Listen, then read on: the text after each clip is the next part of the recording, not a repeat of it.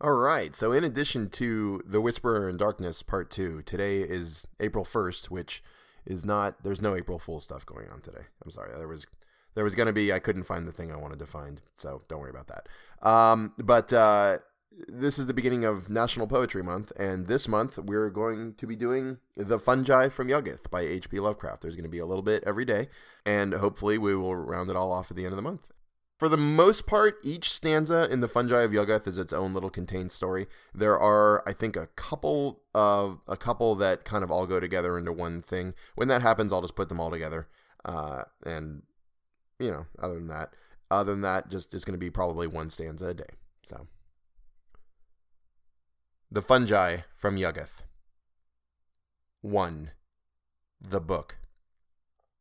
The place was dark and dusty, and half lost in tangles of old alleys near the quays, reeking of strange things brought in from the seas, and with queer curls of fog that west winds tossed.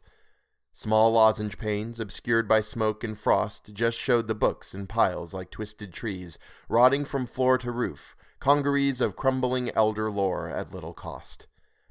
I entered, charmed, and from a cobwebbed heap took up the nearest tome and thumbed it through trembling at curious words that seemed to keep some secret monstrous if one only knew. Then, looking for some seller old and craft, I could find nothing but a voice that laughed. 2. Pursuit. I held the book beneath my coat, at pains to hide the thing from sight in such a place, hurrying through the ancient harbor lanes with often turning head and nervous pace. Dull, furtive windows and old tottering brick peered at me oddly as I hastened by, and thinking what they sheltered, I grew sick for a redeeming glimpse of clean blue sky. No one had seen me take the thing, but still a blank laugh echoed in my whirling head, and I could guess what nighted worlds of ill lurked in that volume I had coveted.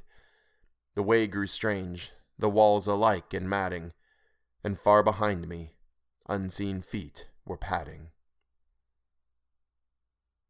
3. The Key. I do not know what windings in the waste of those strange sea lanes brought me home once more, but on my porch I trembled white with haste to get inside and bolt the heavy door.